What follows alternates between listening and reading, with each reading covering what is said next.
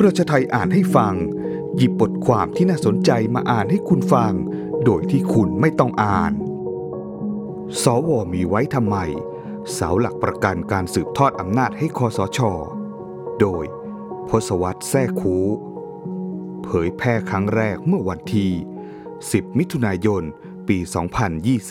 2020 เดิมอ้างช่วยกันกรองเคยมาจากการเลือกตั้งก่อน กลับไปแต่งตั้งหลังรัฐประหาร ปัจจุบันเป็นนกลไกสืบทอดอำนาจของคอสช พบคนกันเอง แถมกรรมการสรรหายังเป็นเสียเอง โดยมีความสามารถพิเศษ เลือกนายกเห็นชอบองค์กรอิสระ ดักทางแก้รัฐธรรมนูญ แทรกแซงสอสอและผลงานหนึ่งปีที่ผ่านมามันฟ้อง กระแสวิพากษ์วิจารณ์ถึงบทบาทอำนาจของสมาชิกวุฒิสภา หรือสวกลับมาอีกครั้ง หลังจากโครงการอินเทอร์เน็ตเพื่อกฎหมายประชาชน หรือ iLaw ประมวลหนึ่งปีผลงานของสวที่สรุปคร่าวๆว่า ไฟเขียวทุกมติ และสวผู้นำเหล่าทัพโหวตพร้อมหน้าแค่หนึ่งเรื่อง รวมถึงทัศนคติของปิยบุตรแสงกนกุล แห่งคณะก้าวหน้าที่ออกมาตั้งคำถามสวมีไว้ทำไม ผ่านทาง The Progressive Podcast เมื่อปลายเดือนพฤษภาคมที่ผ่านมา ตั้งโจทย์หรือถอนให้เห็นถึงความสำคัญจำเป็น ขององค์กรหรือสถาบันทางการเมืองในปัจจุบัน เนื่องจากคำถามจุดๆมีไว้ทำไมนั้น กลายเป็นคำถามแห่งยุคสมัย มันเป็นคำถามที่ radical ถึงรากอย่างแท้จริง สาเหตุนั้นก็เป็นเพราะว่าทุกๆ สถาบันทางการเมือง ทุกๆ หน่วย ทุกๆ องค์กร ทุกๆ อำนาจ ทุกวัฒนธรรม ทุกประเพณีที่ดำรงอยู่ตั้งอยู่นั้น เมื่อการเวลาผ่านไป เมื่อโลกได้พัฒนามากยิ่งขึ้นแล้ว ย่อมที่จะถูกตรวจสอบ ถูกท้าทาย และตั้งคำถามถึงการดำรงอยู่ ว่ามีความจำเป็นจะต้องดำรงอยู่หรือไม่ มีเหตุผลอะไร สนับสนุนว่าต้องมี แล้วถ้าหากเหตุผลนั้น เรื่องเล่า หรือเนรทีฟที่ดำรงต่อเนื่องมายาวนาน ไม่สามารถใช้งานได้อีกต่อไปแล้ว ในยุคสมัยปัจจุบันคำถามว่าจุดๆมีไว้ทำไม ในทุกสถาบัน ทุกการเมืองนั้น คือคำถามแห่งยุคสมัยครับปียบุตรกล่าว เดิม อ้างช่วยกลั่นกรอง สวหรือแรกเริ่มเดิมที เรียกว่าพฤษภา ซึ่งเป็นไปตามรัฐธรรมนูญ 2489 กำหนดให้พฤษภามาจากการเลือกตั้งอ้อมโดยสส โดยมีจำนวน 80 คนทำหน้าที่ตรวจสอบ กันกอง ให้คำแนะนำปรึกษา และยับยั้งการใช้อำนาจของสส โดยเฉพาะในด้านนิติบัญญัติ ความเปลี่ยนแปลงของสว เริ่มต้นขึ้นหลังรัฐประหารปี 2490 ได้เปลี่ยนชื่อจากพฤษภามาเป็นวุฒิสภา ซึ่งกำหนดให้สวมาจากการแต่งตั้ง มีจำนวน 100 คน และสวจะต้องมีอายุ 40 ปีขึ้นไป อ้างว่าคนวัยนี้เป็นผู้มีความรู้มากทำให้สวส่วนใหญ่มาจากข้าราชการประจำนับตั้งแต่นั้นมา สวก็ได้รับการแต่งตั้งมาโดยตลอด เคยมาจากการเลือกตั้ง ก่อนกลับไปแต่งตั้งหลังรัฐประหาร จุดเปลี่ยนสำคัญที่ก่อให้เกิดสวที่มาจากการเลือกตั้งอีกครั้ง คือเหตุการณ์พฤษภาธมิน นำไปสู่การร่างรัฐธรรมนูญปี 2540 ซึ่งถูกเรียกได้ว่าเป็นรัฐธรรมนูญฉบับประชาชน สวภายใต้รัฐธรรมนูญฉบับนี้ มาจากการเลือกตั้งจำนวน 200 คน ต่อมาเกิดเหตุรัฐประหารในปี 2549 รัฐธรรมนูญ 2540 จึงถูกยกเลิกไป และเกิดรัฐธรรมนูญ 2550 ขึ้น ซึ่งกำหนดให้มีสว 150 คน ที่มาจากการเลือกตั้ง 76 คน และคนละหนึ่งจังหวัด และมาจากการแต่งตั้งอีก 73 คน ดังนั้นจะพบว่า สวที่มาจากการแต่งตั้งล้วนมาจากรัฐธรรมนูญที่ถูกร่างขึ้นโดยรัฐประหาร จนกระทั่งรัฐธรรมนูญ 2560 ระบุเฉพาะการมาตรา 269 ให้มีสว 250 คน มีวาระการทำงาน 5 ปี มาจาก 1. กรรมการสรรหาที่แต่งตั้งโดยคอสชคือไปคัดเลือกผู้มีความสามารถมา 400 คน และส่งต่อให้คอสชเลือก เหลือ 194 คน 2. การรับสมัครจากสาขาอาชีพมาให้คอสช เลือกให้เหลือ 50 คน 3. 6 คนที่ได้เป็นสวโดยตำแหน่ง คือผอบอเหล่าทัพผอบอตำรวจ และปลัดกระทรวงกลาโหม ซึ่งกลุ่มนี้เป็นกลุ่มที่รับเงินหลายทาง สวมหมวกหลายใบ สืบทอดอำนาจคอสช ปีบุตรกล่าไว้ในรายการ โดยอ้างมีชัยฤชุพันธ์ ประธานคณะกรรมการร่างรัฐธรรมนูญปี 2560 กล่าวถึงการกำเนิดสวรัฐธรรมนูญ 60 ว่า สวเฉพาะการมาจากความต้องการของคอสช ความเรียบร้อยทั้งหลายที่คอสช มุ่งหมายไว้ ยังไม่ดี ปฏิรูปยังไม่ครบถ้วน จึงอยากทำต่อ แต่คอสช ไม่สามารถทำต่อเองได้ จึงควรให้สว คอยเร่งรัด ตรวจสอบท้วงติงการปฏิรูปต่างๆ เพื่อพัฒนาประเทศให้เป็นประโยชน์แก่ประเทศชาติต่อไป ดังนั้นชัดเจนว่าเจตนารมณ์ของสวชุดนี้คือ การสืบทอดอำนาจคอสชปียบุตรกล่าวสรุปกับบทบาทสำคัญของสวชุดนี้ คนกันเอง แถมกรรมการสรรหายังมาเป็นเสียเอง รูปธรรมหนึ่งที่แสดงให้เห็นว่าเป็นนกลไกสืบทอดอำนาจคอสช คือคนในคณะกรรมการสรรหาสวเอง เนื่องจากคณะกรรมการสรรหานั้น ประกอบด้วย คณะรัฐมนตรี คือรองนายกรัฐมนตรี 5 คน ได้แก่พลเอกประวิตยวงสุวรรณสมคิดจาตุศรีพิทักษ์พลเอกประจินจันตองพลเอกชัดชัยสาริกาลยะ วิษณุเครืองาม ตัวแทนของคอสช มาอีกสี่คน คือพลเอกธนศักดิ์ปฏิมาประกรณ์พลเรือเอกนรงพิพัฒนาสายพลตำรวจเอกอดุลแสงสิงแก้ว และพลเอกอนุพงษ์เผ่าจินดา รวมถึงพรเพชร วิชิตชลชัย และผลที่ได้กรรมการสรรหาที่กลับมาเป็นสวเอง ประกอบด้วยพลเอกฉัตรชัยพลเอกประจินพลเอกธนะศักดิ์พลเรือเอกณรงค์พลตำรวจเอกอดุลย์และพรเพชร ขณะที่ผู้มีความใกล้ชิด กรรมการสรรหาก็ได้เป็นสวอีกหลายคน เช่นพลเรือเอกศิษฐวัชรวงษ์สุวรรณอดีตสมาชิกสภานิติบัญญัติแห่งชาติ น้องชายพลเอกประวิตรพลอากาศตรีเฉลิมชัยเครืองาม เป็นน้องชายของวิษณุ สมจตุศรีพิทักษ์พี่ชายของสมคิด และรวมทั้งพลเอกปีชาจันโอชา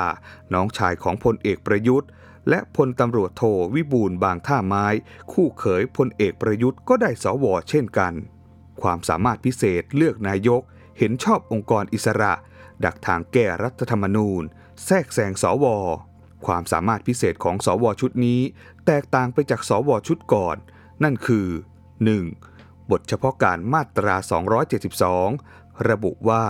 การเลือกนายกรัฐมนตรีต้องทำในสภา หมายความว่า ทั้งสสและสว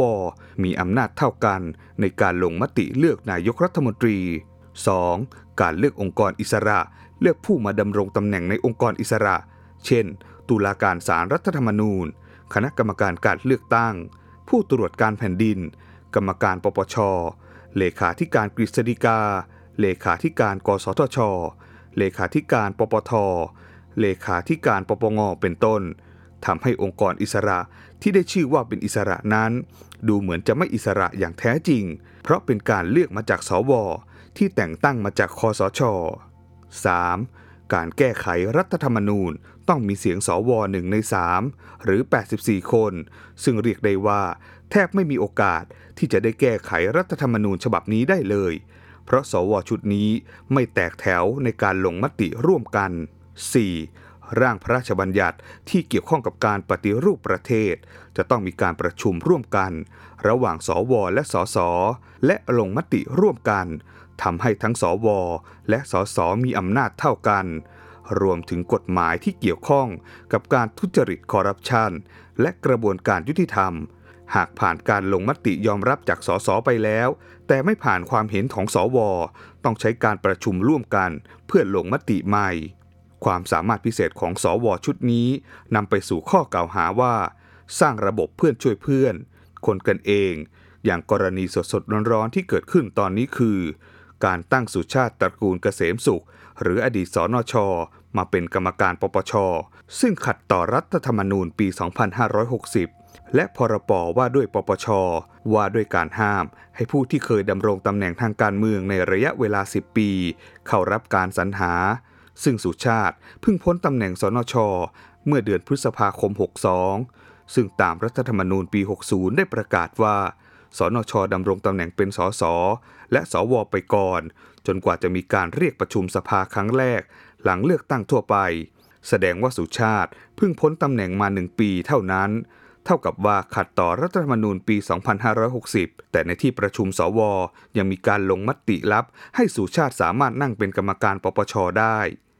ชัดเจนว่าเป็นกรณีของการตั้งคนกันเอง เพื่อมาดำรงตำแหน่งในองค์กรอิสระ การเขียนรัฐธรรมนูญ ให้สวเลือกนายกรัฐมนตรีได้นั้น เรียนแบบมาจากรัฐธรรมนูญปี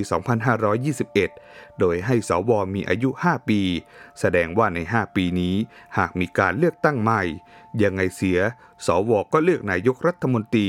ทางฝั่งที่ตนเองเสนอมาเหมือนเดิม เป็นการการันตีอำนาจให้คอสชเข้าไปอีก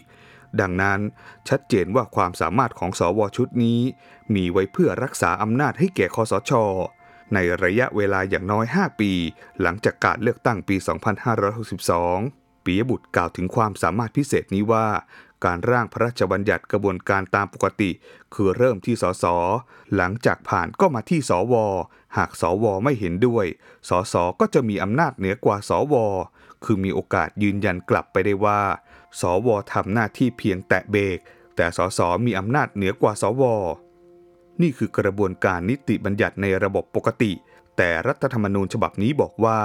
พระราชบัญญัติที่ว่าด้วยการปฏิรูปประเทศ คุณไม่ต้องเข้าตามตอกออกตามประตูแบบเดิม ต้องจัดให้มีการประชุมร่วมของรัฐสภา คือสสและสว มานั่งร่วมกัน และลงมติกัน สวเลยมีอำนาจเท่ากับสสทันทีสำหรับกฎหมายปฏิรูปประเทศ สสพักการเมืองต่างๆ พยายามรณรงค์ผลักดันนโยบายของตน เมื่อเสร็จแล้วก็เข้าสภามาเสนอร่างพระราชบัญญัติ แต่ถ้าพระราชบัญญัตินั้นเข้าข่ายการปฏิรูปประเทศเมื่อไหร่ ก็ต้องประชุมร่วมระหว่างสวเข้ามาด้วย แก้รัฐธรรมนูญ แก้ยังไง ถ้า 84 คนของสวไม่เอาก็ไม่ผ่าน เพราะฉะนั้นคงไม่เกินเลยที่จะบอกไปว่า สวชุดนี้เป็นสวแห่งการสืบทอดอำนาจปียบุตรกล่าว ผลงานหนึ่งปีที่ผ่านมามันฟ้อง รายงานตรวจงานสวหนึ่งปีของไอรอพบว่าระยะเวลาหนึ่งปีหลังจากเริ่มเปิดประชุมเป็นครั้งแรก ได้ข้อค้นพบสำคัญก็คือ 1. มีมติเข้าสู่การพิจารณาของสวทั้งหมด 145 มติ และสวให้ความเห็นชอบทั้งหมด การลงมติเห็นชอบสูงถึง 96.1% 2. 3 ใน 6 ผู้นำเหล่าทัพติด 5 อันดับสว ไม่มาลงมติมากที่สุด ซึ่งเป็นข้อยกเว้นที่หากประธานสว อนุญาตให้ขาดประชุม ได้นับว่าไม่ขาดประชุม รวมถึงในข้อบังคับประชุมสว พศ 2562 ก็ไม่ได้มีกำหนดเรื่องการขาดประชุม ว่าเป็นบทลงโทษของสวไว้ด้วย เช่นพลเอกลือชัยรุดดิตผบทร ขาด 144 มติพลเอกอภิรัตคงสมพงศ์ผบทบ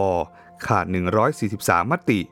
3. พลเอกชัยพฤกษ์ดิตยสริน อดีตผบทอ เปลี่ยนเป็นพลเอกอากาศเอกมานัทวงวิวาทผบทอ เข้าเป็นสวแทน ตามตำแหน่งโดยใช้รหัสสวเดิม เมื่อวันที่ 7 พฤศจิกายน ปี 2562 ทั้งสองคนขาดรวมกัน 143 มติ 4. พลตรีกลชัย สุวรรณบูรณ์ ขาด 143 มติ และ 5. ศาสตราจารย์ร้อยเอกธินพันธ์นาคตะ ขาด 137 มติ